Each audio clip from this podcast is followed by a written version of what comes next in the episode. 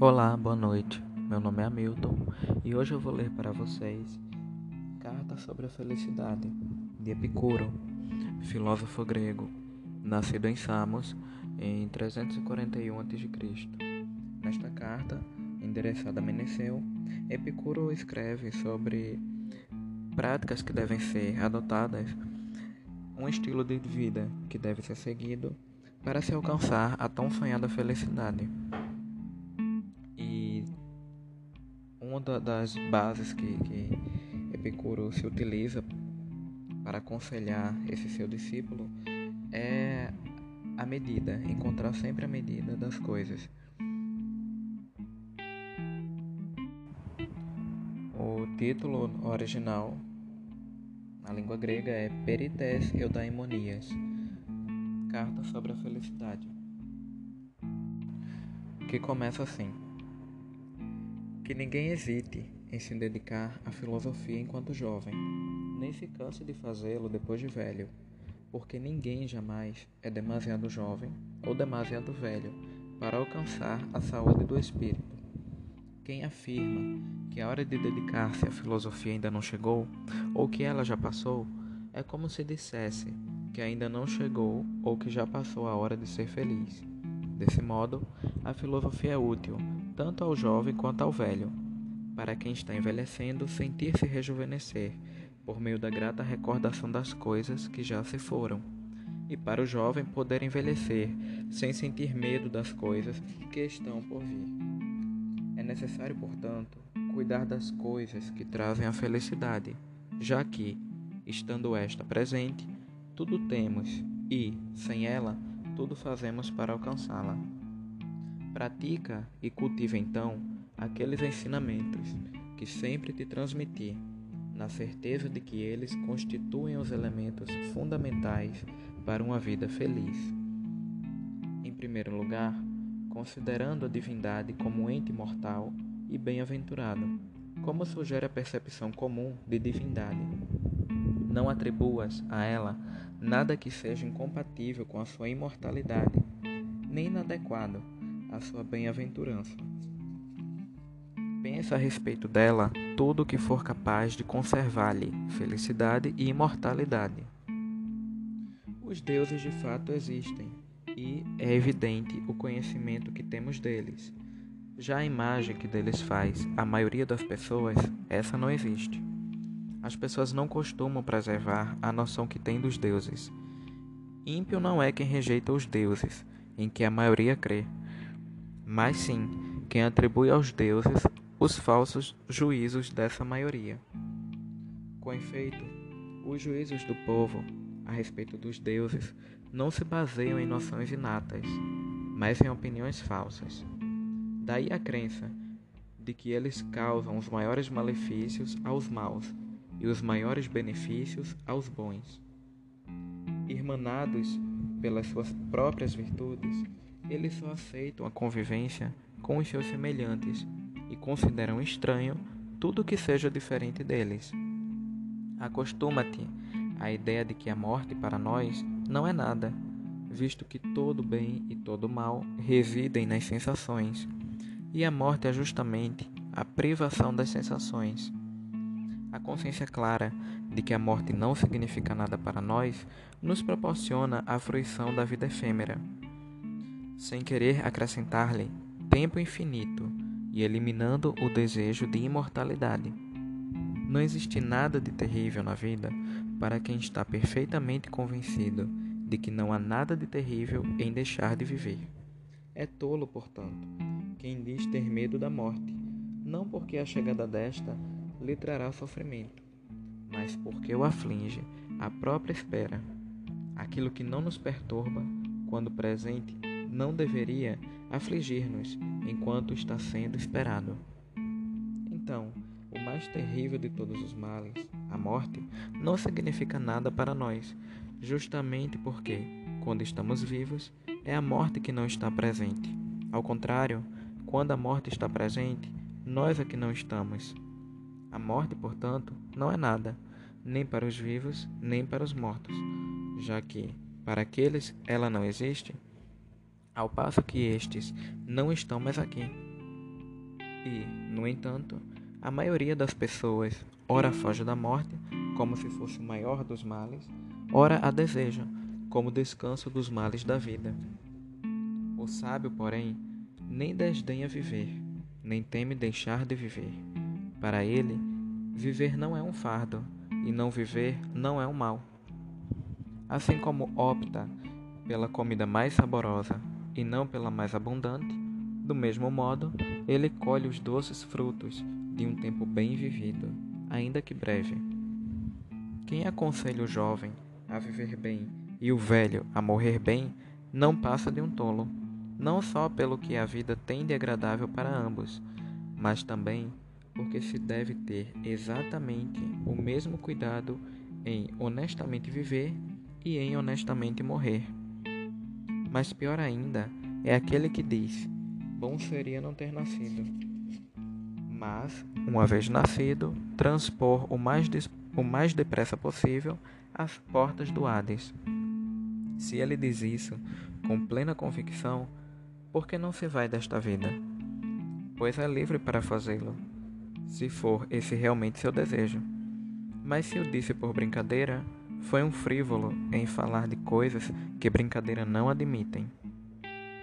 Nunca devemos nos esquecer de que o futuro não é nem totalmente nosso, nem totalmente não nosso, para não sermos obrigados a esperá-lo como se estivesse por vir com toda certeza nem nos desesperarmos como se não estivesse por vir jamais. Consideremos também que dentre os desejos há os que são naturais e os que são inúteis. Dentre os naturais há uns que não são necessários e outros são apenas naturais. Dentre os necessários há alguns que são fundamentais para a felicidade, outros para o bem-estar corporal, outros ainda para a própria vida. E o conhecimento seguro dos desejos leva a direcionar toda a escolha e toda recusa para a saúde do corpo e para a serenidade do espírito, visto que esta é a finalidade da vida feliz. Em razão desse fim, praticamos todas as nossas ações para nos afastarmos da dor e do medo.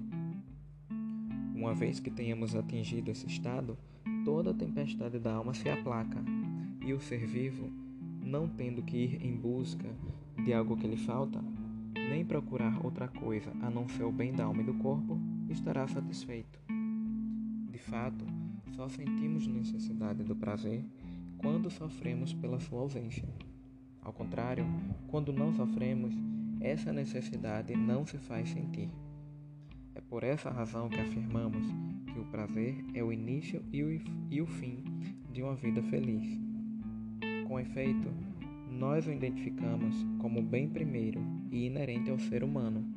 Em razão dele, praticamos toda escolha e toda recusa. E a ele chegamos, escolhendo todo o bem de acordo com a distinção entre prazer e dor. Embora o prazer seja nosso bem primeiro e inato, nem por isso escolhemos qualquer prazer. Há ocasiões em que evitamos muitos prazeres. Quando deles nos advêm efeitos, o mais das vezes desagradáveis, ao passo que consideramos muitos sofrimentos preferíveis aos prazeres, se um prazer maior advier primeiro de suportarmos essas dores por muito tempo. Portanto, todo prazer constitui um bem por sua própria natureza. Não obstante isso, nem todos são escolhidos. Do mesmo modo, toda dor é um mal, mas nem todas devem ser sempre evitadas. Convém, portanto, avaliar todos os prazeres e sofrimentos de acordo com o critério dos benefícios e dos danos. Há ocasiões em que utilizamos um bem como se fosse um mal, e, ao contrário, um mal como se fosse um bem. Consideramos ainda a autossuficiência um grande bem. Não que devamos nos satisfazer com pouco, mas para nos contentarmos com esse pouco, caso não tenhamos muito, honestamente convencidos de que desfrutam melhor a abundância os que menos dependem dela.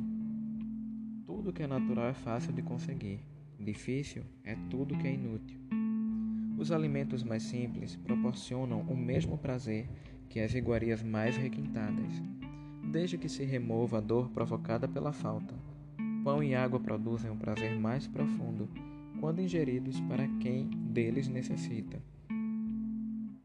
Habituar-se às coisas simples, a um modo de vida não luxuoso, portanto, não só é conveniente para a saúde, como ainda proporciona aos homens os meios para enfrentar corajosamente as adversidades da vida. Nos períodos em que conseguimos levar uma existência rica, predispõe o nosso ânimo para melhor aproveitá-la e nos prepara para enfrentar sem temor as vicissitudes da sorte. Quando então dizemos que o fim último é o prazer, não nos referimos aos prazeres, aos prazeres dos intemperantes ou aos que consistem no gozo dos sentidos, como acreditam certas pessoas que ignoram o nosso pensamento, ou não concordam com ele, ou interpretam erroneamente, mas ao prazer, que é a ausência de sofrimentos físicos e de perturbações da alma. Não são, pois, bebidas nem banquetes contínuos, nem a posse de mulheres e rapazes, nem o sabor dos peixes ou das outras iguarias de uma mesa farta que tornam doce uma vida, mas um exame cuidadoso que investigue as causas de toda escolha e de toda rejeição e que remova as opiniões falsas, em virtude das quais uma imensa perturbação toma conta dos espíritos. De todas essas coisas, a prudência é o princípio e o supremo bem, razão pela qual ela é a mais preciosa do que a própria filosofia. É dela que originaram todas as demais virtudes. É ela que nos ensina que não existe vida feliz sem prudência, beleza e justiça, e que não existe prudência, beleza e justiça sem felicidade, porque as virtudes estão intimamente ligadas à felicidade, e a felicidade é inseparável delas. Na tua opinião, será que pode existir alguém mais feliz do que o sábio, que tem um juízo reverente acerca dos deuses, que se comporta de modo absolutamente indiferente perante a morte, que bem compreende a finalidade da natureza, que discerne sobre o, bem supremo que está nas coisas simples e fáceis de obter, e que o mal supremo ou dura pouco ou só nos causa sofrimentos leves? Que nega o destino apresentado por alguns como Senhor de tudo, já que as coisas acontecem ou por necessidade, ou por acaso, ou por vontade nossa, e que a necessidade é incoercível, o acaso instável, enquanto nossa vontade é livre, a razão pela qual nos acompanham a censura e o louvor, mais vale aceitar o mito dos deuses do que ser escravo do destino dos naturalistas. O mito, pelo menos, nos oferece a esperança do perdão dos deuses por meio das homenagens que lhes prestamos, ao passo que o destino é uma necessidade inexorável. Entendendo que a sorte não é uma divindade, como a maioria das pessoas acredita, pois um Deus não faz nada ao acaso, nem algo incerto, o sábio não crê que ela proporcione aos homens nenhum bem ou nenhum mal que sejam fundamentais para uma vida feliz, mas sim que dela pode surgir o início de grandes bens e de grandes males. A seu ver, é preferível ser desafortunado e sábio a ser afortunado e tolo. Na prática, é melhor que um bom projeto não chegue ao bom termo do que chegue a ter êxito um projeto mau. Medita, pois, todas estas coisas e muitas outras a elas congêneres, dia e noite, contigo mesmo e com teus semelhantes, e nunca mais te sentirás perturbado, perturbado, quer acordado, quer dormindo mas viverás como um Deus entre os homens, porque não se assemelha absolutamente ao mortal o homem que vive entre os bens mortais, imortais.